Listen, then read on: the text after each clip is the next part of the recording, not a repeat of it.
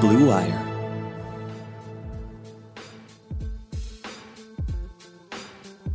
Hello, everyone, and welcome to episode number 43 of That's What Bree Said. I'm your host, Bree at Breezy Clee, and I'm joined by Miss Brittany Mollis at Bird's Eye View. Hello, Britt.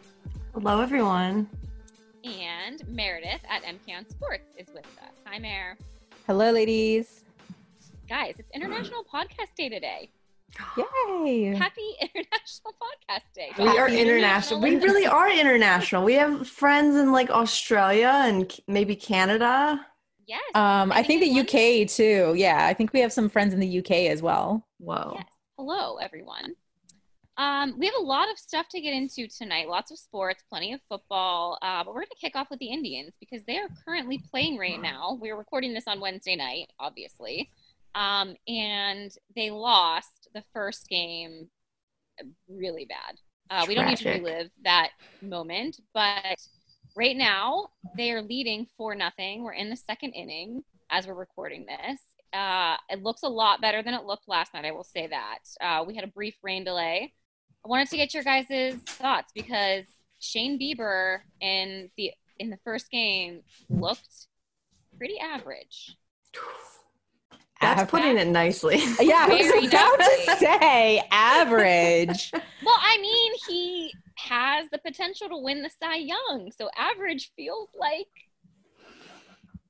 you know, some criticism. Okay, Some- do you remember in 2007? Meredith, you probably won't because you were not in Cleveland at this time.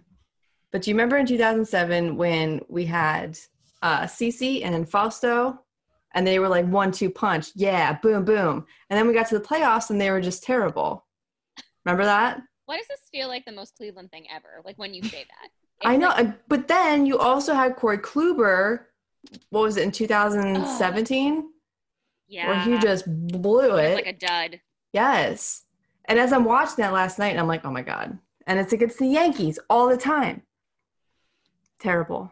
And then they had the rain delays tonight, and everyone had PTSD from 2016 when they had the rain delays. It's it's a Oh, thing. It's a whole thing. Yeah, the Yankees freaking just hit a home run. As Yeah. just, yeah, this uh, Annoying.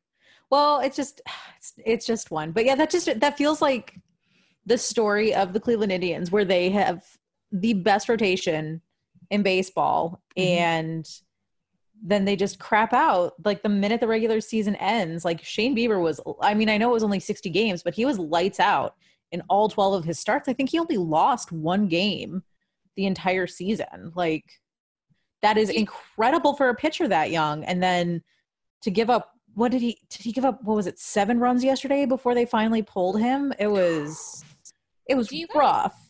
think that it, like is there something to be said though just about the condensed season with obviously like from a stat line perspective things just being a little out of proportion in terms of can you really measure someone's success in a 60 game mm. season with obviously the lack of teams that they were playing and the, like just the competition just in general I mean, and not only was it condensed, the game, there were very few days off Yeah. total.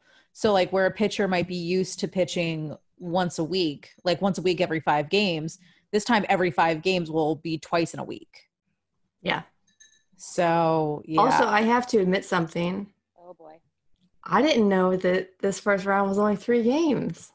oh no I was sitting know. there last night and I'm like, okay, I mean, it's just one like, game. "We're Who cares? Yeah, like, okay, we have like four, like, calm down, everyone. And then, like, I was with uh, Danny and he's like, no, like, this is three. I was like, best of three? What the hell world is this?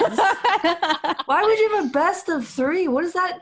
Why? It's 20, 2020 because more teams are in the playoffs probably although the wild card games were normally best of one Yes, it was like one and yeah, done, yeah.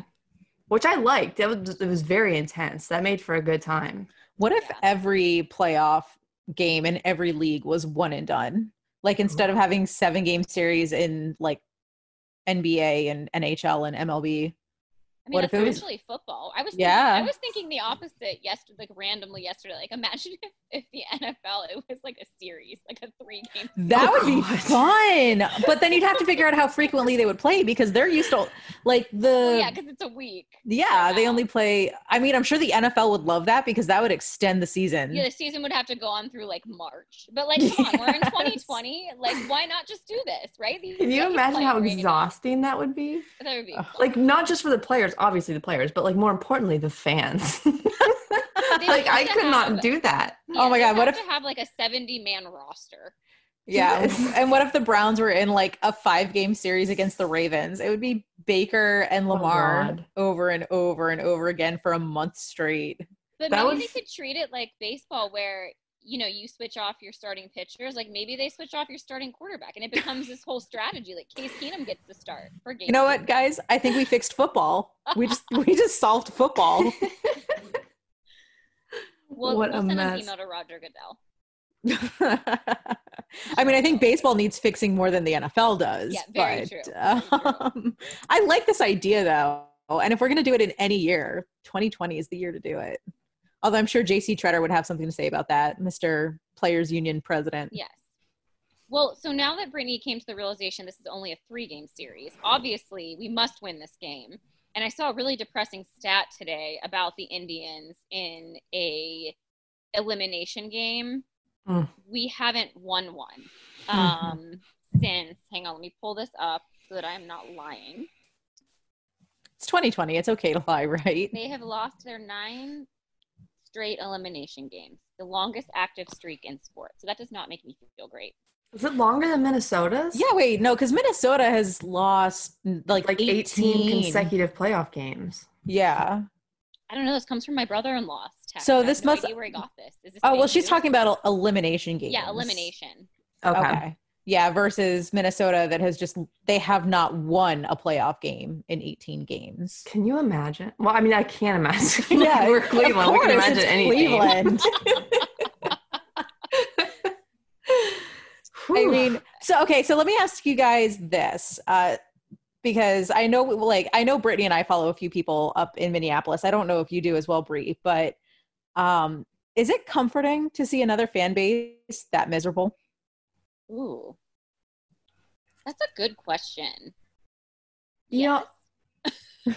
I was thinking about this on Sunday as I watched Atlanta Falcons blow it again.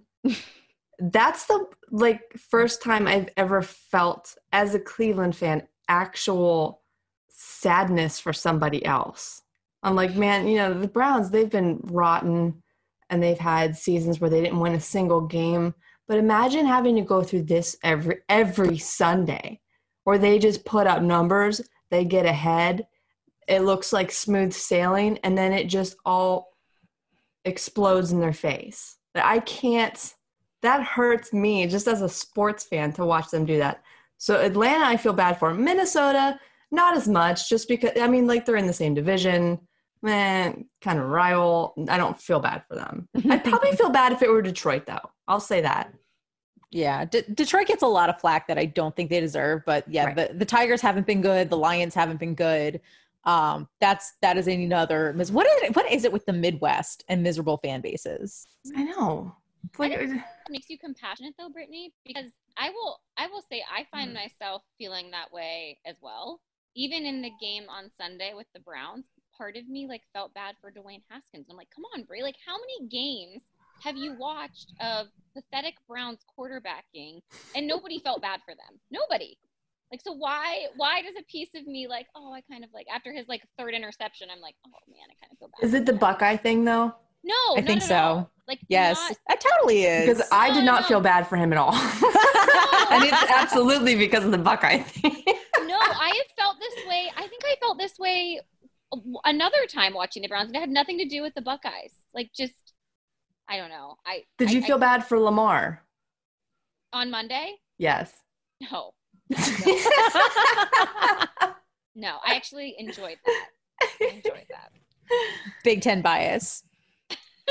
no, um, there was another game. I think I don't know if it was last year or two. I'm like, we didn't win that many games last year. I, oh, it was when we played the Jets when they lost like when Sam Darnold was out with mono and then they had Oh, to yeah. start their backup and then Yeah. he got injured and then they brought in their third string, I kind of felt bad for them. But I was like, come on, like again, how many times have we went through a string of quarterbacks in a season and nobody, everyone laughs at us, and here I am feeling bad. Yeah, that's true. People love to laugh at the at like Cleveland sports misery and I think it just comes from a place of relief that it's not them. Yeah. Like I really think that's what it is. And it sucks and I get annoyed by it. Um also speaking of other fan bases and we might be able to get into this a little bit. I did not realize that Baker Mayfield's uh, progressive commercials was a nationwide campaign. Like I thought it was local to Cleveland. So when I was talking to some of my old colleagues and some friends back in DC, they were just talking about how annoyed they are by Baker Mayfield, and I'm like, like why? He has been so quiet. Like he's you know not getting into fights with Colin Cowherd. He's not posting outrageous things on social media. What's so annoying about him? And then my dad was like, oh, we're just sick of those progressive commercials. And I was like, wait, you see those in DC? He's like, yeah, they're literally everywhere across the country. I was like, oh, I, I legitimately thought those progressive commercials were uh, were just local to Cleveland. I didn't realize they were everywhere. Oh my gosh. My niece called me one time at 11 o'clock at night. She was laying in bed with my sister and they were watching TV and a Baker Mayfield commercial came on. So she had to call me at 11 o'clock at night to tell me, Aunt I just saw Baker Mayfield on a commercial. That's like, oh. amazing. It did so well. Yeah, they don't seem as widespread this year, which is I think a good thing for us. They're funny though. They're good ones. Yeah, they are pretty good. That The grocery Hulu one ones- made me laugh. The Hulu ones are kind of annoying, but I like the progressive ones. Oh no, the Hulu ones are good. Really? With the, with The- the heads on the bodies. That's a good time. I don't know. Maybe because I see it. Like, I- I think it's one of those things. When I saw it at first, I was like, okay, that's kind of like funny and topical for 2020. But now I'm just annoyed by it, and I think it's because of the amount of times I've seen it. I'll give you that. So, yeah. You guys think to to wrap up the Indians? You guys think they can pull it off tonight? I think so. I'm gonna have faith in our guys. Yeah, they're def they're gonna pull this one off, and there's gonna be a game three, which is a new game seven, apparently. With Well, I all this new info, I'm so excited. Well, I mean, every other team that I've been rooting for has been losing. Like my team didn't even make it. Like the Nationals took a nap thinking they could come back from 19 and 31, not realizing that's the entire season. Um, and then I was actually rooting for Minnesota just because I hate the Astros so much, and then they got swept. And then I was rooting for the Reds today just because they haven't. This is their first postseason appearance, I think, in like seven or eight years, and just cheering for another Ohio team. And then, oh my god, yeah, but I I watched all five and a half hours of that 13 inning game just to just to see the Reds lose one to nothing. Ugh. That's That my sounds day. like my hell. That's my day. Ugh. So like every team that I've been rooting for hasn't been winning. So I just I want I just want one win, guys. Just one. Just one. Let's do it. Let's close it, Indians. All right. Let's move on to the Browns because our very own Cleveland Browns have a winning record for the first time since 2014, Woo! which just goes to show you 2020 is weird, guys. Uh, but we want to enjoy the moment for a bit because unfortunately, some people still are not happy with this. I wanted to ask you guys 2014 was six years ago. What were Oh you doing God. in 2014? Oh, I have to think about that. I don't I don't remember. Brittany, what what were you doing in 2014? 2014. Why does that feel like it was like a hundred years ago? Because it was. 2014. Okay, number one, I was not watching the Cleveland Browns. I know that. You weren't. Oh no, I took a hiatus from the Browns for like two years. The Johnny Manziel years, I was out. Would not watch them. So I wasn't doing that. But I also I was living in Winston Salem at the time. I was Were you rooting for working as a news reporter. How about that? You. Yeah. Um, and I was also working at Targets on the weekends because I was a news reporter. Yes. That sounds accurate. I think not a lot of people realize that that when you work in any kind of media capacity, whether it's a reporter or radio, um, not as much TV, um, but you'll very rarely find someone in the media field that only has one job. Yes, it was brutal. But yeah, that's what I was living in North Carolina. I was boycotting the Browns. I was still a pretty big Indians fan at the time.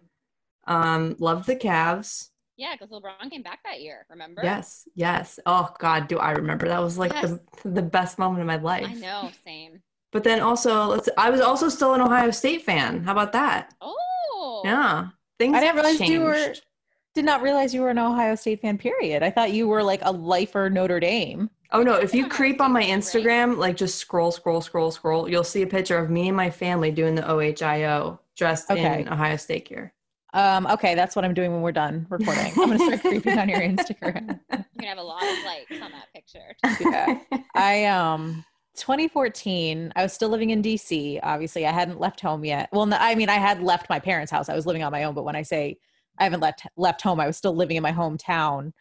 Um, I think I was actually working for the PGA Tour at that time. Ooh, that's fun. Yeah, so I was doing golf, which by the way, of all the sports that I've ever worked for and or covered, PGA might be one of my favorites. Really? I have I have so many stories from working for the PGA Tour. Um, low key, very very fun sport to cover. Um, so yeah, I was doing PGA Tour. Um, yeah, because I didn't go to Nashville until 2016. So yeah, I was still still in DC at that point. I don't even remember. Like it feels like so long ago. And 2014 feels like a century ago. It's wild. Because 2020 has been like 10 Oh, years. God. Yeah, that's I true. know, Yeah. I was about to say February feels like it was 100. Like if like Kobe Bryant passed away this year, you guys. I know. Well, the fact that LeBron came back in 2014, won a championship, and then is already gone, like that happened in the span of then and now. And the Browns haven't had a winning record. Like that to me is just Mhm. in sports timelines is crazy to think about. Yes. What were you Like, doing in 2014? I actually had just moved back here, back to the area, and li- and my daughter was only nine months old. Little dude what didn't exist. Oh my He gosh. wasn't A world without little dude. I know, He- right? How blank So you're it was. So you're saying that this is the first time in little dude's life that he has seen Browns over 500. yes. I saw him uh, celebrating on your beanbag chair that was like a small planet. Yeah, someone was like, "That's the moon." like I laughed. I think that beanbag chair has its own orbit. Yeah, I told Anne she's gonna have to come over for a, a game, and she can park on one of them.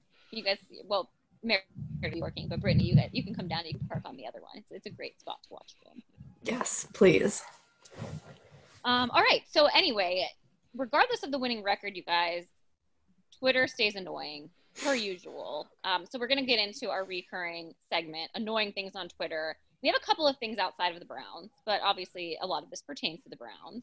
Um, but I'm gonna go with number one here because regardless of our winning record, there's a crowd on Twitter that essentially wants to dismiss any type of credit when it comes to Kevin Stefanski, which bothers me.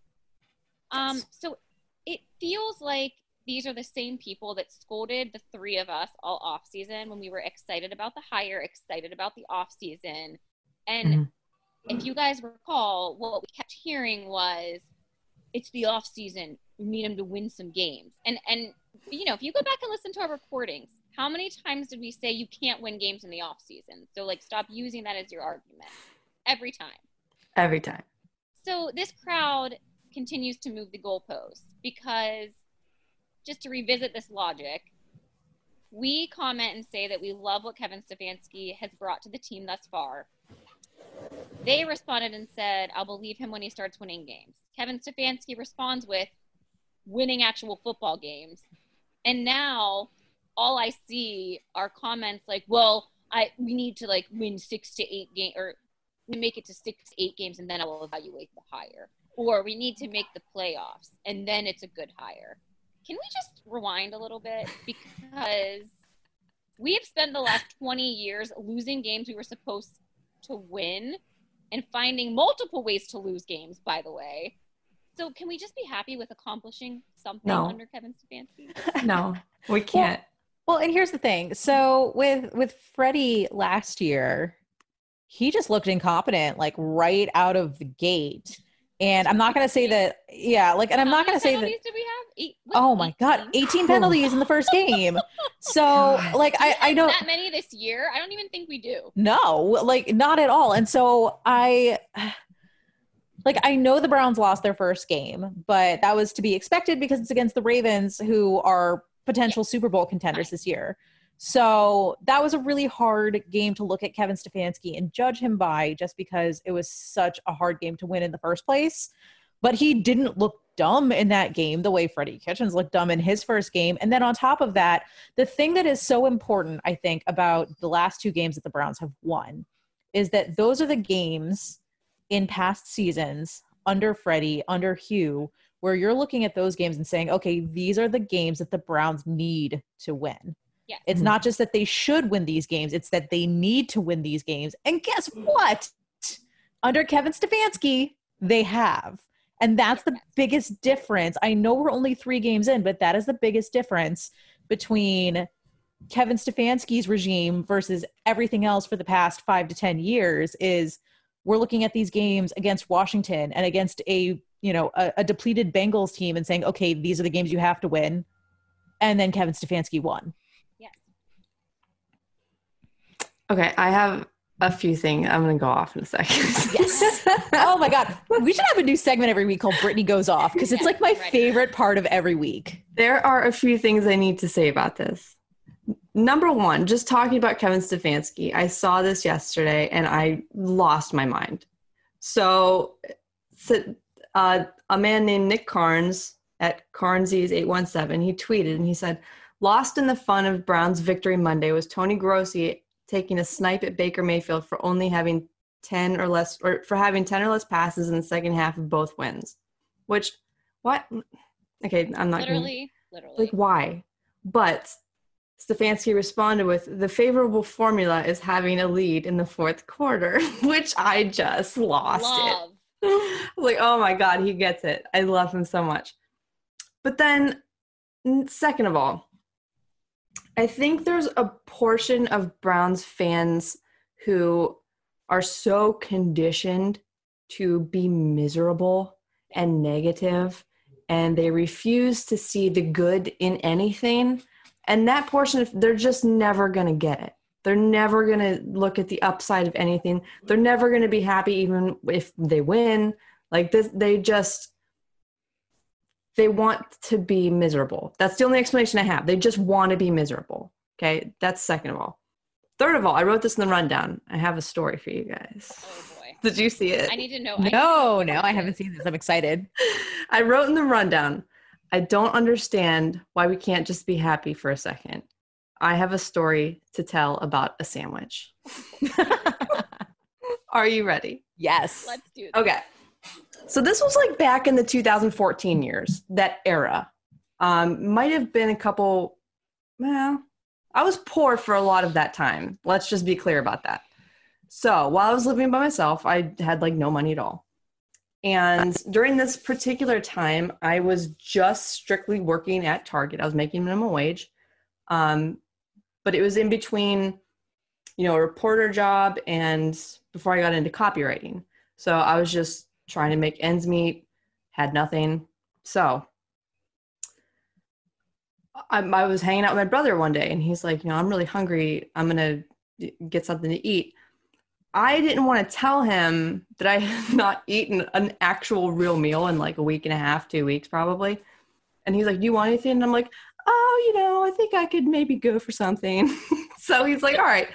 He's like, I'm going to get you a turkey sub with fries. And I was like, Oh my God. So we got, we went, got to this like wonderful Italian place down in Winston-Salem. It's the only Italian place, but they have like great everything. So they have like subs and I always get meatballs there. That's beside the point. So we come back to the apartment and I look at this and I'm like, oh my God. To this day, nothing in my life has ever tasted as good as that turkey sub. Like it was just the best thing in the world. And I think about that story and I'm like, you know, any other now, if I had a turkey sub, if I had that exact turkey sub, it would not taste as good because, you know, it's it, now it's just turkey sub. But at that time, I was like, oh my God. And it got me thinking about, you know, people take everything for granted. Browns fans take things for granted. So we have two wins. And instead of treating these two wins like that turkey sub, like something precious that you've needed for so long, they just treat it like, well, you know, Kevin Stefanski, blah blah blah, and Baker Mayfield read this and that, and I, I can't. Look, my veins popping out my head again. this is what happens. This is what they do. I just want Browns fans to start appreciating things. It's okay for us to celebrate having a winning record, even if it's just a two and one record. It's fine. That's something to be happy about. We haven't had that in a long time. So if fans want to, you know, rejoice over something that seems very small and insignificant and the big, just let us have that. This year is so bad. This year is so rough. so if we want Yeah. to smile because our team is two and one, like just let us have that. We're fine. We Let the same record as the Baltimore Ravens. There you go. This is awesome. We are living in the best time right now. I mean, this is this might be as good as it gets. right. I Oh, know- God, like don't say cherish that. this. I know. If if the best we get is you know one game over five, like cool, that's something. I don't know. I, I I, mean, I get it. I know we are the positive ones, and I know people think that we are just gullible and maybe we're a little bit naive. But I would rather live my life that way than just constantly thinking everything's horrible and going to go wrong. Because what's the fun in that? What's the fun in that life? Like, it's What's the not point? fun. Just enjoy the moment. Enjoy what we're in right now. We might not win another game this season, but you know what? In week three of the NFL, we are two and one, and we have a winning record, and, and I will take that. I will Yes. take that. it's really now. that simple. I would Enjoy say the small victories. yes. Uh, the other end, I think both of you touched on this a tad tiny bit with Baker. The other annoying thing that I saw on Brown's Twitter is people being upset at Baker's numbers because they're like, well, if he's a first round draft, he was a fir- number one overall pick, he should be throwing for 300 plus yards a game. And it's like, no, not when you have Kareem Hunt and Nick Chubb. Right. They want you the know, best. They like- want everything. It's like, Yes. okay, when they're not running enough, then, you know, it, it's piss on Kevin Stefanski and his whole scheme. They're not giving them the ball enough. But then when Baker's not throwing enough, that's also a problem. So it's like, literally, there are some people who just love to be miserable. They love it. They don't know what to do without it. Yeah, I think it's just uh, honestly, I think there's something in their life that's making them just so such heinous people and instead of confronting their own problems, they manifest their misery and use it to bully people online and then use it to they, they're misdirecting their anger Yeah. at the Cleveland Browns and at Kevin Stefanski. Anyone that's happy. Yeah. You know, that, and that's that's pretty much what it comes down to. And I think they also get mad when they see other people happy. They get mad when they see like you Brittany, they get mad when they see that you got things right and they get upset at that. So then they come at you on Twitter. brie they get mad at you when you're posting adorable pictures and videos of your children. So they come at you for that. Like they're just finding ways to just manifest their anger at happy people and just those that that type of person and like this is like Dale on crack kind of person. This is beyond the regular Dale. Yeah. They're just exhausting people. So when I saw the, you know, Baker isn't throwing for 300 plus yards a game, he's not earning his pay, like he's not going to earn his paycheck as a number 1 overall pick and it's like if he is making the proper reads and if he is getting the ball in the hands of the person that's going to score, who cares if he's throwing it or passing like or or handing it off? Who cares? as long as the person on the other end of the ball gets it in the end zone. Yeah, Right. you you both bring up very good points about Baker because these are the same people that, as you mentioned, Brittany, a year ago were mad we weren't running the ball when Freddie wasn't running the ball and we were trying to throw it a million yards down the field and Baker was Mhm. just throwing interceptions all season long. Remember Mhm. that? Well, now we're running the ball and people aren't happy or people are giving Baker criticism because now Yes. all of a sudden that must mean that Baker's not a good quarterback. And I don't know if you guys caught this today on the internet, but there was a clip going around of Baker mic'd up and it was after he threw his touchdown to Harrison Bryant. Yes. Um, you know, he was really excited. He was celebrating. Mhm. They were all celebrating, and then he runs up to OBJ and Jarvis, who were like off the field together, and like slaps both of them on the butt and says something along the lines of like, "Don't worry, you guys will get yours," or he like said, something. yeah, I said, I love you guys. Be patient. Yes, it says thank you. Yes. Totally botched that. Yes. and of course like you know everybody is automatically saying that that's Jarvis and o- OBJ must be like unhappy, or they were unhappy that Harrison Bryant got the touchdown. I think I'm pretty sure OBJ was one of the first ones to celebrate with Harrison Bryant when he caught the pass. And then did you see the other? There was another video that NFL Films released. Um, it was one of Nick Chubb's touchdowns. I think it was the one where he, um, it was like a, I think it was like a three or four yard carry, and he had to like push his way into the end zone. And Baker saw him from like 10 or 15 yards out and he he saw that he was going to get in. So he just Baker sprints into the end zone to go celebrate. And I think Baker got into the end zone before Nick Chubb did.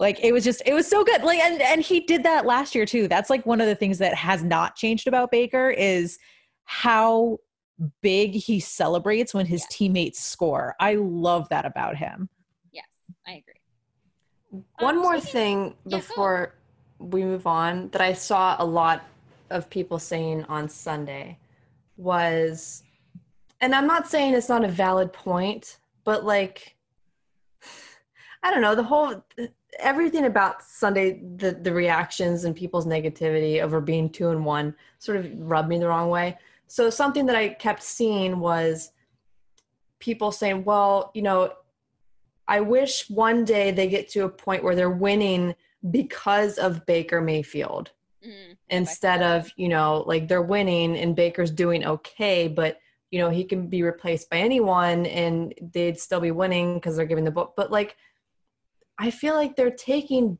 baby steps in the right direction. I feel like last year really, really hurt Baker Mayfield in a lot of ways developmentally. Mhm. And now they're just trying to guide him and get him back on the right track. And that's going to take time.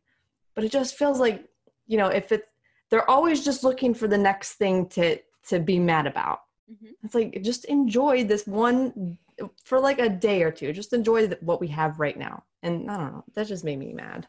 It's Yeah, they're- there are enough signs that the Browns are moving in the right direction with the coach, with his support staff, with Andrew Berry, with Baker Mayfield, and all the offensive weapons. Like there is enough there for me to be okay with being patient. Like when it mm-hmm. was Freddie Kitchens, I wanted him gone after six games. I was like, there's, there's, there, this is not going to get any better. Yeah this is not going to get any better but what we're seeing with with this new browns regime and everything right now is we're seeing prog- a lot of progress in three games. And i think that to me that says okay maybe they don't get over 500 by the end of the season. Maybe they do finish you know seven and nine or six and ten but that's okay because there's enough there that i am seeing that i'm saying okay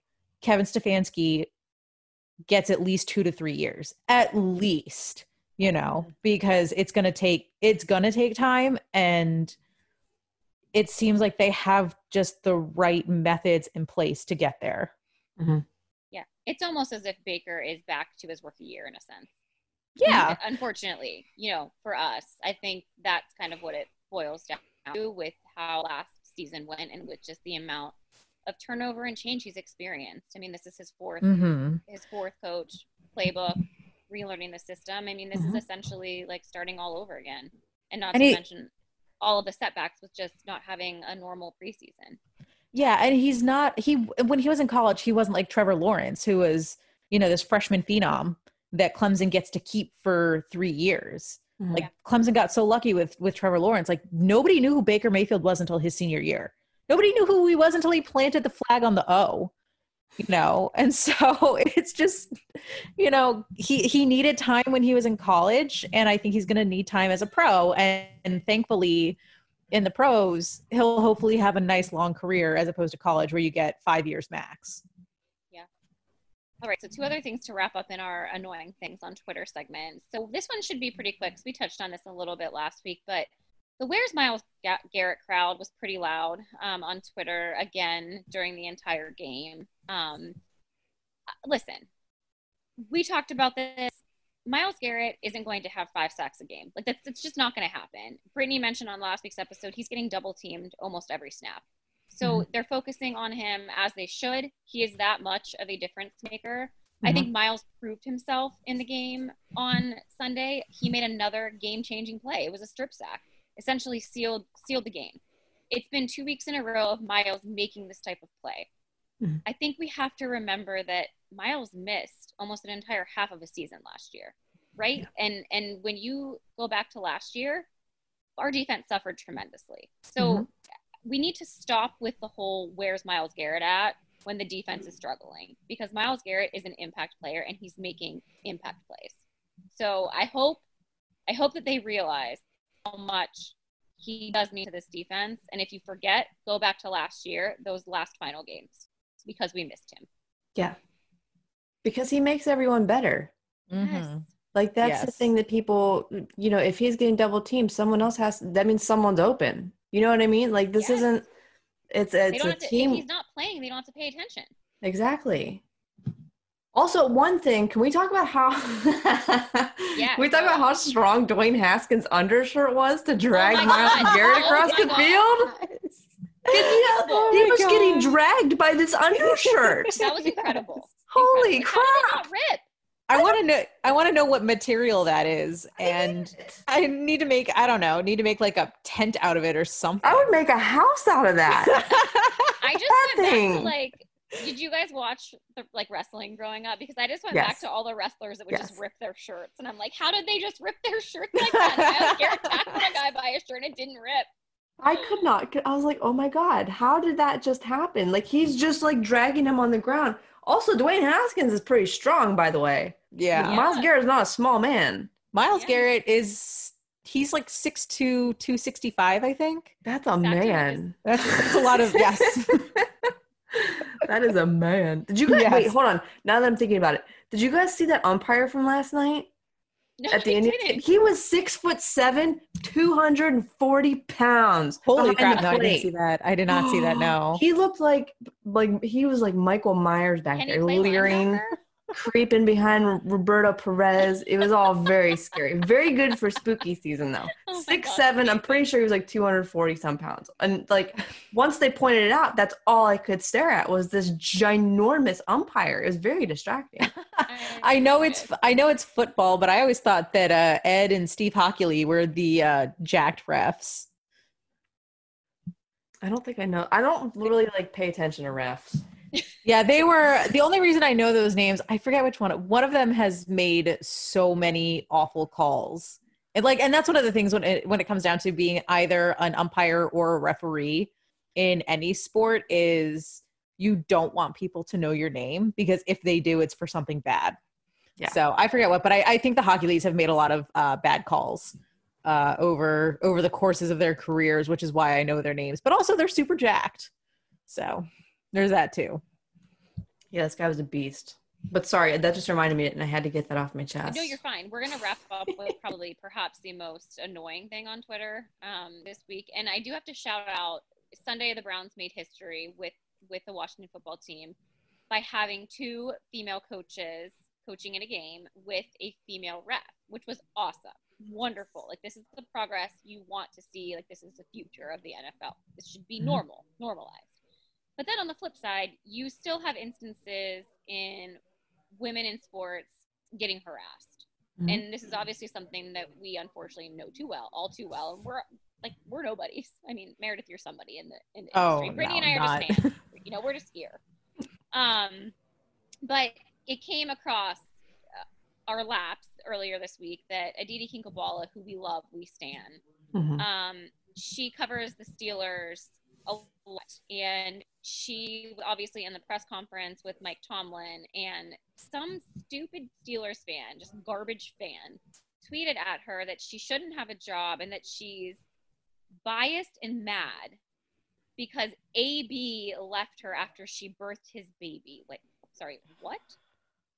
But what's even more disturbing about this is that this guy responded to another Dale who was celebrating the fact that she got brutalized by Tomlin during her press conference because she asked dumb questions.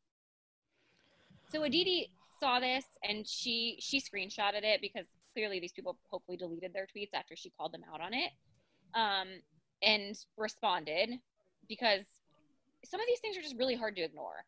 Yeah. And my whole thought on this was first, they clearly never ever listened to a Browns presser because she's better than all of the beat reporters that cover the Browns, Oh my God. Her- regardless of any gender. her questions are so good. Like, They I mean, you you guys know how breath of fresh air. how Kevin much Stefanski's face lights up when she I asks a question. I- yeah, you guys know That's the only how time his face lights up.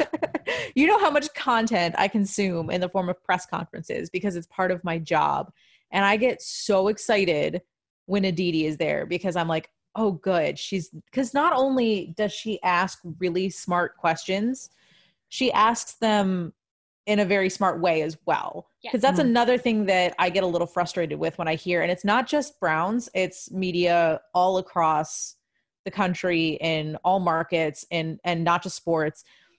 You can tell that the reporter wants a certain answer. And when they ask the question, the question just is very, very poorly worded. And I don't know if they're getting flustered or if they lost their words. I've done that before, I know.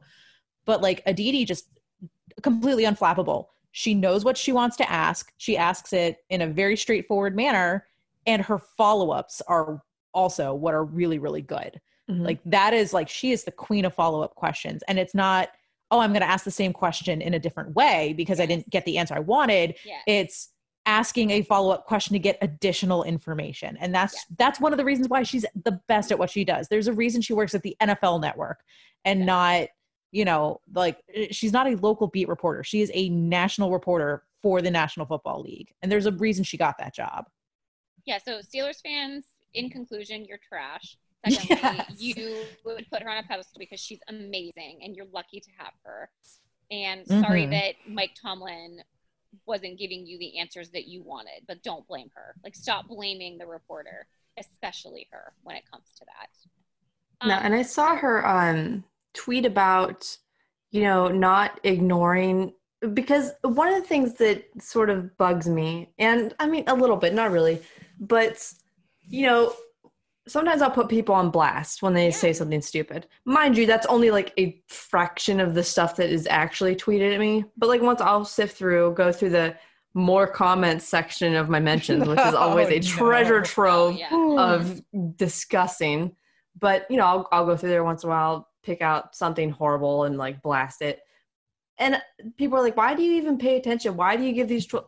Because, and Aditi sort of, you know, said the same thing and much better than I would. But you have to remind people sometimes that you are not a public punching bag. Yes. You're not.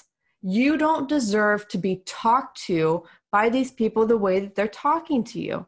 So, you know, if when, when people are like, well, you should just ignore them, you should, I ignore most of them. But I also have to remind them of who they're dealing with because I'm smarter than like 90% of these people that tweet at me. And I know that.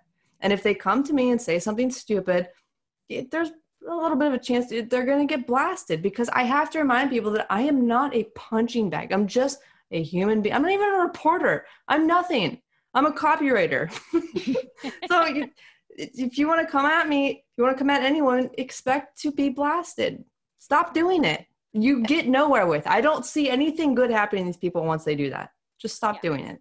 And a lot of them wind up deleting the tweets anyway, like once you kind of put them on blast. And That's why I always take screenshots and then I say, own your words. Because if you have the balls to say something stupid to me, then have the balls to own up to it once I blast you for it. Once more than just my eyes read it. Because once 17,000 people's eyes read it, then they get scared. So it's okay to talk to a woman individually like that. But as soon as she, you know, shows everyone else how people are talking to her, then it's a problem. How dare you? That's bullying. Oh, I'm sorry. I'm the bully in this situation. My bad. Yeah, and it and it's always uh user two five three five seven four six nine hiding behind a Chief Wahoo avatar. Yes. every Yes. time. Yeah, but then it's also, they want Yes. they It's always the- call they want to call out us too for like quote tweeting them so that all of our followers can see it and then attack them and i'm like no no no you're missing the whole entire point Yes. we're calling you out because you had the balls to reply to one of our tweets you have the like you should have the balls to reply to a quote tweet of 13,000 17,000 people responding to your ignorance it's not Mhm. my fault Yeah. like i'm just showing everyone else how much of a dumbass you are sorry Right. like that's all Right. it is Call it in. And I like showing people sometimes because, again, like I like to reiterate that I'm not any kind of a, I'm not a media personality. I'm not in, I'm not a news reporter. I'm not anything. But the way these people think that they can just talk to me however they want all the time. And, you know, if I put something out there that one person said one time, I'm allowed to do that. Number one, it's my Twitter. I can say whatever I want. I can do whatever I want. If you don't want me doing that, don't do that. don't Yeah. come at me with with your stupid misogynistic remarks because I will blast you for it. And I don't feel bad about it. I don't feel bad if a thousand people go after you once you did it because you made that choice. You're a grown adult human being. You made that choice to say something stupid. So then, you know, live with the consequences. Choices and consequences. I've been told that since I was a baby. Choices and consequences. Some of these guys clearly missed that lesson. they did. My uh, my new favorite thing that you do, Brittany, is that screenshot from one of the broadcasts where you're laughing and you just kind of, and like that's how you respond is with that screenshot of yourself cracking up. That's my old. it's my new favorite thing. Like anytime you tweet that, I'm like, ooh, this is gonna be good. because they they're just so mad all the time. They're so mad about nothing. This is the internet, guys. It's the internet. it's not that serious. Go talk to your wives. if they have them. no, they don't. Go talk to your pet rock. It's really quite simple. Um, okay, and then just to kind of wrap this conversation up, because this what we honestly could probably do an entire hour show just on this topic alone. And Oh, we could do several. We could do several Several, yeah, hours on yeah, yeah. this. days. Um, other thing we just ask is just stop commenting about women are, what women are wearing and equating getting jobs and doing jobs based on the way that we look. I mean, it's as simple as that. Um, and this this stems from um, Maria Taylor, who covers the NBA. She also did a Monday Night Football game, and there was a Chicago radio host. I'm not even going to say his name because like Ugh. it's Not even worth it. Yeah. But he essentially quote tweeted a picture of her and likened her outfit to an adult film award show, which is just Ugh. such poor taste, just in general. But the fact that this man had his own radio show is also revolting. And Oh, and they lo- I'm sure the Dales loved it. oh, they did. Of course they did. It's Of course. it's He so got fired, by the way. So yes, he did. Oh, good. Happy ending. um, I think, of, unfortunately, he has made comments like that before and has been put on leave and then came back. And then I think finally, and this is why I'm so happy, Brittany, when you do call these men out like this. Maria Taylor called him out and did not hold back. And I think that's one of the things that led to him losing his job because Good. she's, you know, because she's sitting there saying, like, I'm not going to take this. I am No. damn good at my job. And she is. She is excellent at her job. And so when she saw that, she's she tweeted it, she quote tweeted it and just was like this is unacceptable and then he lost his job. So that's why I'm glad Brittany, like I know you don't have time to do it to every awful tweet that gets directed at you, but that's why I'm glad that you do those things sometimes because like that guy deserved to get fired. Like I just and for me especially and I know for you guys too, it's just so disheartening because it's like you can't be pretty because then you only got the job because you're attractive but then you can't be mm-hmm. ugly because it's oh i don't want to see that. And then it's you know it's like you just can't win. And like you can't talk about a player being attractive because then if you do that it's oh well she's only she only wants sports to sleep with guys or Yes. women only get into sports to impress. Like you like there's literally nothing we can do or say because guys will always have this retort to it. And it's especially toxic for those of us who are like working in the industry. Like katie nolan dealt with that recently as well. She was being accused of you know only getting her job at espn because she's attractive. And i'm like if you look at her history she worked so hard. She was working as a bartender at the same time while making videos online. I forget what the website's called. It's it's defunct now but she was doing essentially sports comedy takes. Mhm. and i mean and i don't think people realize doing video is so time consuming like Mhm. for a one minute video it could take hours. Like when we did that don't rush video earlier during quarantine it was a two and a half minute video that took me about four hours to edit like it's Mhm. time consuming and i did Yeah. not put a lot of edits in in that video at all so katie nolan is doing this on top of trying to work a bartending job and then you know she finally gets picked up by a sports network she i think she did some stuff with barstool and then she went with fox sports and you know she was just working so damn hard to get to where she was and then all of a sudden she gets accused of only having the job because she's attractive and i'm like i can guarantee you that other men who have similar jobs that she does didn't work anywhere near as hard as she did to get to where they Mhm. are Mhm. so that was my soapbox so Yeah. I no. liked i it. just i just ugh. No, that article about her, that had my blood boiling. My face is hot right now. I'm so upset. I and you know I never read anything that he does because he's a waste of a person. Yeah. But um, that one I was curious about, so I read it and I could not. The audacity of this human being Ugh. to talk about someone, write this down, and with such arrogance, Yeah. like he just he was right about everything. There's no arguing with him, and I that was one of the worst things I've ever read in my entire life. Honest to God. and he still thinks that he quote unquote dunked on her. Like in his mind, he thinks he won this whole online battle with her. And then, Really like a, a day later, there was another. Um, I don't know her name. I want to say she works with Barstool as well. Oh, Kayce Smith. that's it. Yes. Yeah. Um, he was attacking her. He found a. He went on her Instagram page and found a picture of her dressed up. She had like a dress on. She was going out with her friends. This was Mhm. before like coronavirus and stuff. Uh, she was on a balcony, and he found this picture of her. Took a you know a screenshot of it, whatever. Shared it on his Twitter and said, "Oh, is this part of the dime package?" Ugh. Oh my God. I so I know Kayce personally, uh, because she used to work for texags.com, Mhm. which was um an A and M blog site. Mhm. and she worked there and she was on my radio show all the time at when I was at Sirius XM and even when I was in Nashville too. Uh, and she is fun to host with.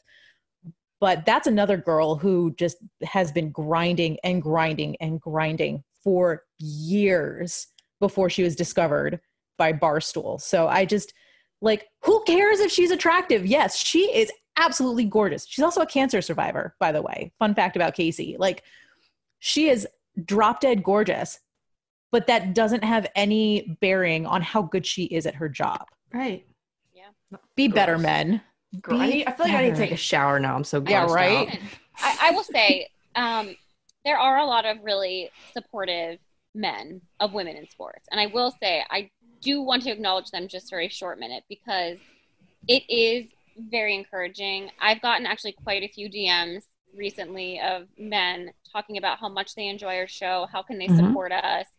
And it's really refreshing getting those because, you know, for all of the negative crap that we deal with, there are so many men and women alike support us and like what we're doing and you're doing this for them like and, and us like we're really doing this for us um, but it's really nice because we do have support and they do outweigh the negative trolls on Yes. on the And luckily, So- they're like the men who, you know, appreciate and respect other women. They know that when we talk about this stuff, they hate the same people that we Yes, hate. exactly. Yes. so, like, they know, you know, we're not talking about all men. We specifically say Dales because they know exactly who we're talking about, the kind of person that is. And it's so far opposite of what they are. Um, I think some of the nicest, I'll get like random DMs from people some of the very nicest and most sincere things that they've come from men and they're not trying to be creepy they're not being Yes. weird they're just being complimentary of some of something that they like you know they like the show they like what we're doing they're proud of you know everything that we're- daughters. Yes like all and like that's men. Those are the kind of men that you know we love. It's not like we're not on here hating men that's not what we do there's just we're just hating the dales because you see, you see how they talk to us Yes. but Yes. Unfortunately, the the ones that celebrate us and support us, if they do this publicly on Twitter, then they get called white knights or that they Or wanna- simps, yes. Oh, simps, God. she's not gonna sleep with you bro Yeah, I mean, come on. Like, because in their minds the only reason to ever be nice to a woman is to have sex with her exactly. Thank you. Mhm. You know what? Mic drop. This segment's over. All right. So we got a matchup against the Cowboys this weekend. We're gonna talk sports. Yeah. Sports. Um, the Cowboys are actually favored by four and a half, um, going as of right now. Um, Hmm. it feels weird to say this, you guys, but it actually feels like we are a pretty similar team at this point in time when it comes to matching up. So let's just talk about how the Browns line up against the Cowboys. Um, does it feel like this is going to be a shootout game where whoever just scores the most points is going to win and there will be very little defense being played? Because that's kind of how I feel. Yeah. Well, because I mean, you because you've got because you've got Dak, who's a very good quarterback. Mhm. Um, And but he they also throwing for miles. Yeah, and then when he doesn't, when he's not able to throw, he's got Ezekiel Elliott. So he's he's got some pretty powerful weapons, uh, in in a similar fashion as Baker does. Um, so yes, I agree with you, Bree. I think it's going to be one of those, whoever scores the most. I mean, and I know that's like, but it's it's going to be a high, it's going to be a high scoring game. Like we thought that um, last week was going to be a high scoring game, and it was. Mhm. Um, I think Brittany, did you predict the score almost You guys were pretty exactly? Close. I went back. Yeah, and looked at it. You well, yeah, we were both really, really close. Mm-hmm. Yeah, I I think you said what twenty thirty. I said twenty one thirty. something, something like, like that, that. Yeah. I think Brittany, you had like, yeah, I think you guys were like 30, 35 to 21 or something. You guys are almost spot Yeah, it was real close. Um, yeah. So just to level set a little bit. So the Browns offense right now is averaging 25 points per game. They're number 18th in the league.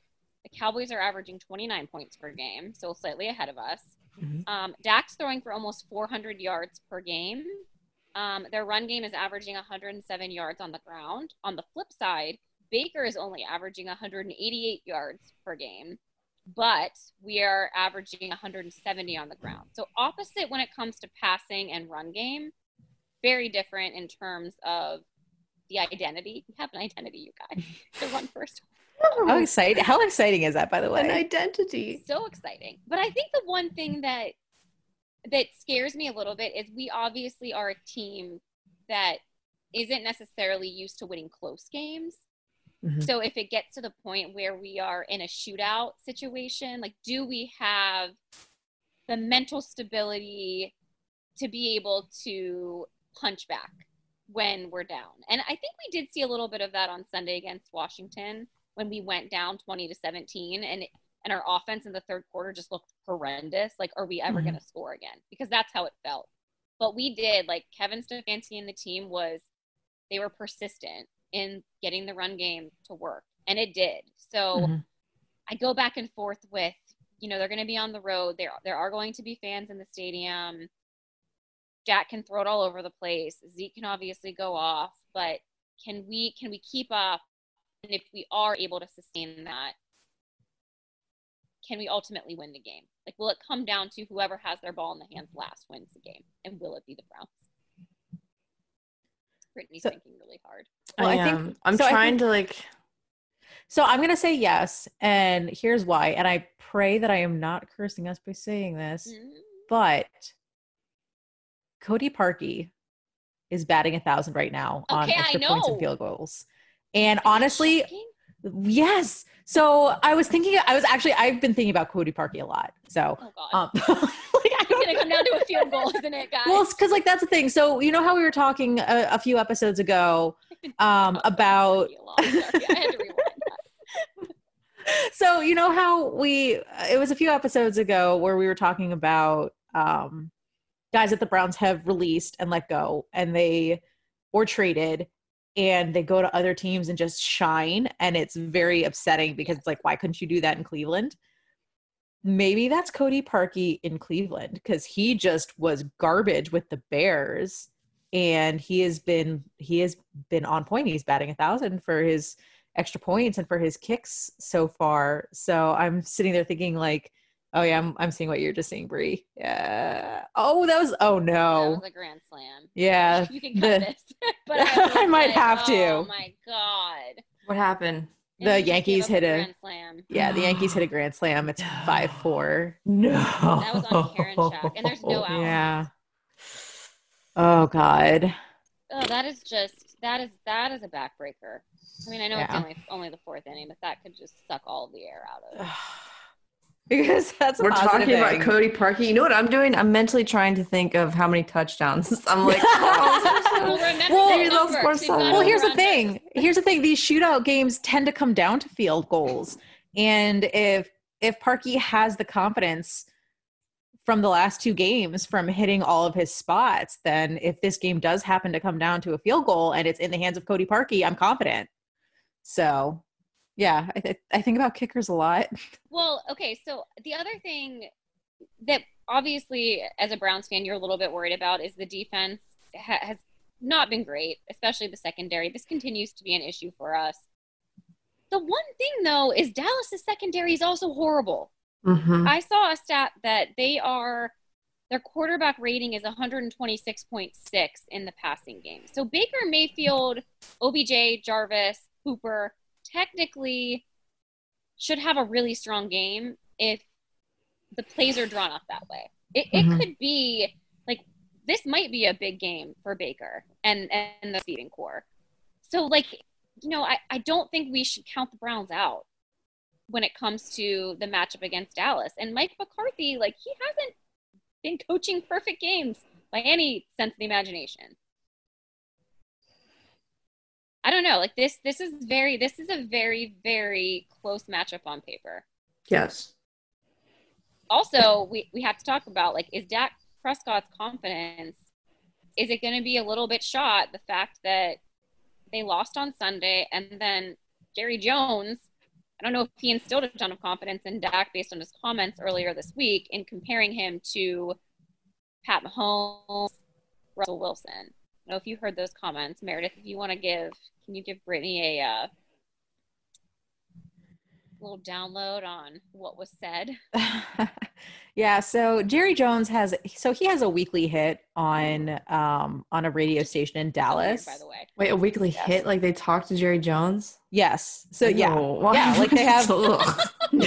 Gross. So say what you will about the Haslams, they talk twice a year. They talk Right, once as during they should. they talk once during training camp and then they talk at the end of the year as kind of like almost like an exit like an end of the year exit interview kind of thing. Uh huh. Um, Jerry Jones goes on the radio in Dallas once a week. that is so embarrassing. First of all, I had no idea, and now I'm sad for all of them. I mean, so yeah, so they were they asked about I guess there's this uh pass that Prescott didn't didn't make. I didn't see the play, so I'm not entirely sure what happened. But then Jerry Jones says, well, that's the difference between Dak Prescott and then a player like Patrick Mahomes or Russell Wilson because those quarterbacks make those throws. And I'm just like sitting there saying, dude, this He's is lucky Dak doesn't punch him in his old mouth because that would get you punched. If that, like, if I were Dak Prescott, I'd be like, "All right, old man, you want to square up? Let's yes. stop Like my- talking." my least favorite owner is the meddling one. That's one of the re- one of the many reasons why I hate Dan Snyder so much is because he treats the Washington football team like it's his own personal um fantasy team and that's how they wound up with RG3 as their quarterback for a while but you know and Jerry Jones does the same thing with the Cowboys. It's those egotistical owners that have to remind people who they are and have to remind people like yes i am the billionaire that owns your favorite team. Like it's just they like they have to be on the like in the front and center of everything and just it it's annoying. It's annoying as hell. But yeah i just you don't want to be going on a radio show and saying those kinds of things about your starting quarterback because Also, that Yeah, that's like, the face of your franchise. I don't think that's even fair to do. Like the Dallas's struggles, I don't think are because of Dak Prescott. Like that's not No. what they're. He's not a problem. exactly You know, that's And, exactly like, it That doesn't make that doesn't add up to me because he plays fine. Like I remember there were some games last year where like he if he he can look like one of the best quarterbacks in the league, and then you know he could also look you know very average from week to week. But like you know he has that potential in him. So to treat this guy like he's some sort of a problem, like that would be a problem for me. I don't know. Yeah, I would think, not sit well. I think Dak's been playing great. Um, I also think I don't know if he Jerry really meant this, but I did listen to it, and I it just honestly sounded like he was talking in circles. He could have honestly been at the debate last night, uh, Oh, just based God. on like how he just danced around this question. Um, but you're right, like. Why does he have to go and talk about this and like just maybe not answer the question? I, I don't know. Like just I feel like he need he's one of those people that needs to be miserable. He needs to have like drama in his life where he doesn't know what he just gets bored. I mean, imagine being that rich would probably get boring. So then you have to like start meddling in, you know, the less rich people's lives. And you know, Yes. See the a puppet master. the Haslams has have figured it out, which is hire smart people like Andrew Berry and Kevin Stefanski. Okay. And when Kevin Stefanski goes to Andrew Berry and says, "Hey, this player is going to work in this scheme that I've written up," and then Andrew Berry goes to the Haslams and says, "Hey, can we pay this player?" The Haslams say, "Yes, here's a check for five hundred million dollars. Go pay this player." you know, you like that's exactly what it is. I mean, and it took the Haslams a while to get there, but that's Mhm. where they are right now. They are, you know, they Thanks to DePodesta. yeah so they sit there they they you know they own the browns and and they own the crew and that's it and then they write they write the checks when they need to write the checks they do their twice a year obligation speeches and then Mhm. that's it and that's what owners should be Although you know what, if Dee Haslam had her own podcast, I would listen to it. oh yeah and and she's got that like little to it. southern drawl i i like dee she's Yes, she's a character i like her I bet she's got some stories. Oh, oh yeah I want to hear them. okay. Dee, ladies, I know you're listening right now, so come on our podcast. we love you dee Um, ladies, let, give me your final predictions for Sunday. ooh Okay, let's start with Brittany. Do you have a win or a loss? I can't remember what you picked. Okay, I think I picked. I might have picked a win, but I'm not going to now. Okay, you're gonna backtrack.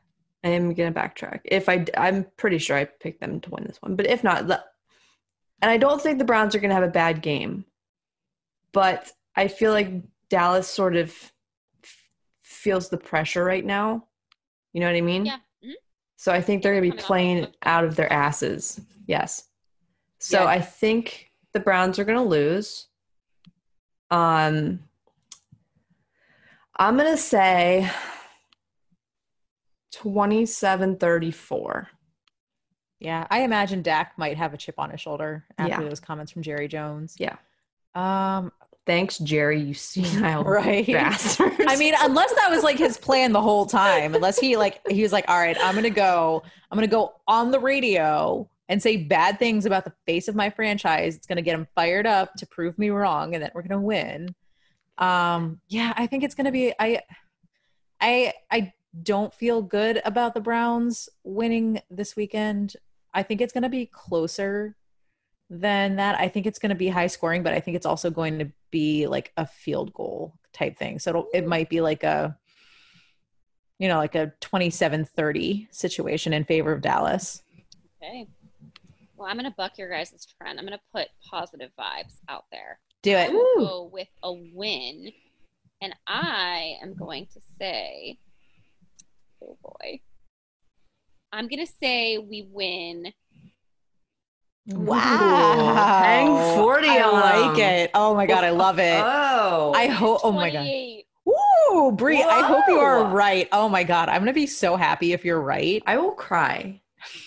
I will too. I mean, we need this. Like I like that that grand slam that the Yankees just hit. Like I I am not in a good headspace right now. I need. this. Yeah.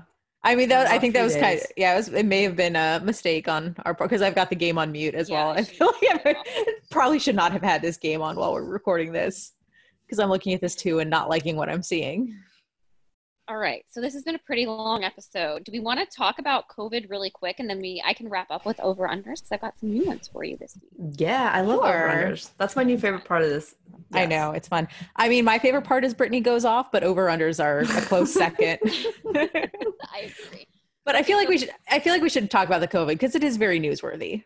Yes. Well, actually, I forgot to mention this, you guys. I don't know if you saw, but Kareem Hunt didn't practice today. Just Yeah, noticed. he's uh, he was out with a groin injury, so I'm Yeah, hoping that it's just. groin situations happening. What are they doing? Groins, livers. I don't know. This has been a weird season. Oh God, yeah, lot lot of groin. a lot of groin situations. But yeah, my 40 points made. um, okay, so it's okay. in There's still Nick Chubb is still there. Nick Chubb is still healthy. He's good. We've got he's gonna he's gonna rush for a thousand yards on Sunday. It'll be okay. I love him. Um, so in COVID, was obviously this is not news to anyone. It broke yesterday, but um, there were reports of positive tests in the Tit- Titans Vikings game over the weekend, and the Steelers played the Titans this weekend, or they're supposed to play this weekend. Um, it has been postponed based on um, four players and five personnel members testing positive. Um, so as of right now, the games will either be played on Monday or Tuesday, um, which is really interesting because obviously it's been the league has been pretty scotch free when it comes to positive COVID tests during game weeks. Mm. Um, and this is the first time that this has happened, and it's been reported that the player played on Sunday, which is interesting because um, they must obviously not do rapid testing pre-game or like something had to have happened. Well, and here's another thing that that could have happened. I think people forget a lot of times that the virus can take up to 2 weeks to manifest. So, you know, like if I went to the grocery store a week ago and unintentionally came in contact with someone who's contagious, then I catch it. It might be seven to 10 days before I show up with a positive test. So that's possibly, that's what I'm, I, I'm not saying that I hope that something bad, but I'm saying that that's kind of, I'm hoping that they didn't realize that he was positive before the mm-hmm. game for that reason. Like maybe when he Mhm. did take the test, it came back negative because the virus hadn't fully manifested yet.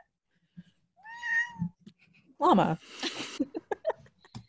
she has opinions on COVID, apparently. There, does. there was a national take this morning too, just whether like, do you have confidence in the NFL and with the protocols? I think the NFL has been doing a great job managing this. To be honest with you, Yes. and, and this this is just a matter of life because they aren't the players aren't living in a bubble. They are traveling. Mhm. Um, you obviously had the MLB when their season kicked off. The, the Marlins obviously was they were a disaster at the beginning, and, and we know now that they obviously went against protocols and weren't following the rules, which is how, how all of that happened. And and the MLB hasn't had an issue since then. So I do feel confident in the NFL's protocols. There's just so many factors that go into this because we were just texting earlier today. You know, players have families, they're living with other people in their households. They may be following protocols, but Mhm. is everybody in their house following protocols? Like, are they staying in their house locked up? Do they have kids? Are the kids in school? Mhm. There's just so many factors of having the potential exposure to COVID that unless you are strictly living in a bubble and quarantining, there's there's going to be positive tests. Yeah. Yeah, and the thing that bothered me about that question is it it kind of in, implies that the NFL may not be taking care of their players, and I don't think that's the case. And I think that's because that's the thing. I saw that question um, on ESPN today. I mean, and I I understand what they were doing. Like it is a talk show; they needed to come up with topics, and so they were coming up with a question for the hosts to discuss. I get it. That's my job too. So I understand what the intent was. But I think the reason it bothered me so much is because it did imply that the NFL isn't taking care of their players, which I believe they are. And like you said, Bree, I think that there are way too many factors that go into this. Um, you know, and and here's the thing: the players would not have agreed to the protocols put forward by the NFL if they didn't feel safe. You know, JC Tretter would not have allowed that. So the NFL probably is doing their job, and it I am sure it was either a player that probably broke protocol or someone within their household that mm. broke broke protocol, and it's Yeah. not on the NFL for you know not having proper procedures in place. Yeah. I mean, it's as simple as that. Yeah, So, I, you know, I'm happy that the Browns haven't had the situation yet, and I, I hope that they continue to, yeah. Theirs were false positives, so yeah, which was scary. continues to happen, and it becomes a non-factor for us. But yeah, it's it's gonna happen. So, will be interesting. Uh, okay, guys, time over unders. You guys last week, I just went back and looked. Brittany, you were three for six, and Meredith, you were four for six, so just slightly above 500. Brittany, you had some pushes in there too that saved you. yeah. Pu- I'm not allowed to push this week. I was told I'm not allowed to give pushes. Oh yeah, no, Hey, it's like going eight. It's like going eight and eight, right? That's what he said. And I was like, no, it's different. you try It's to different. justify it. Okay, so this week we are going to start off with Baker Mayfield passing yards. 250. I shared the average earlier in the show at 188 per game, but I also shared with you how bad Dallas is in the passing game. hmm 250, huh? What was your score prediction? It was high. 27 34. You know what? Okay, now I was going to say, no, I'll take the under. Any under. I mean, Uh, the analytics are in your favor, so. I'm going. I'm going under. I think it's going to be a run heavy game. All right, both under. Okay, next, keeping with the theme, passing yards allowed, 400. Dak is pretty much averaging 400. Does the defense That's- lock anyone down? I'm going to take the under. Yes. I think he'll, yeah. He's going to have a good game, but I, th- I hope we can manage under 400. That seems like so much. I okay. I'm gonna. I'm gonna go over. Um, I think our defense is gonna. I think they're gonna have trouble with with Dak. So I'm gonna. I'm gonna go over. All right. Nicholas Chubb. Yeah. Over. I Over. don't, I don't even know what it is. I'm going, Perfect. I'm putting you guys both as the over. well, at least tell us. At least tell us what it is. It like what? 100 we, yards. He's averaging. Oh, God, yeah. season. oh yeah, over. especially if Kareem is potentially questionable. We'll see. Okay. The Cowboys turnovers, one and a half. Obviously, the last week, Browns forced five against Washington. Oof. Um, just for your reference, Dak has thrown 143 times in three games and only two interceptions. But this could be fumbles, could be a multitude of things. Hmm. I'll take the under. And I'm gonna go under too. All right. And then finally, I've got the total total points, which this comes from Vegas. This does not come from Vegas. Ooh. Um, total points is 55.5. And I think you guys, what did you guys pick? Let me do some quick math Over. here. Yeah, based on the that's a lot score predictions, I think we're both over Yeah. on that You one. guys are both over. Yeah. You guys picked over then? Yep. Are you over on that one? What was yours? 40 to Yeah. 28? Was, oh, I'm 100%. I'm at 68. Meredith was 57 in total, so she's slightly over. All right, overs. All right, ladies. That's a wrap for this I'm week. I'll excited. keep track. We'll do a running a running tally in the next few weeks. yeah, I have. So I have the uh, schedule game that we had played. Yes, we gotta check in The at the first. we'll check in at like halfway through. How about that? Yeah, that sounds good because right now it's in a notebook that's on the other side of the room, and I don't want to go up and get it. I think we're on par with where we were at this point in the season. I think we had us at two and one, honestly. Yeah, I think so too. But we'll we'll we'll keep it under wraps. We'll check it after after week eight and see where everyone stands with their predictions. Woo! 13 and 3. Here we come. It's fun doing the live show when we have um, when we do the over-unders because everyone plays along. So I do miss that, but we'll we'll get back to a live show next week. Um, yes. Thank you all Absolutely. for tuning in on episode number 43. That is a wrap. And don't forget to rate and review us. Apple iTunes, Spotify, or Stitcher. Uh, leave us a, a nice review. We love reading them. And we will hopefully see you guys all live next week. Go Browns. Go Tribe. Let's call it a comeback. Ladies. Go Jimmy Butler.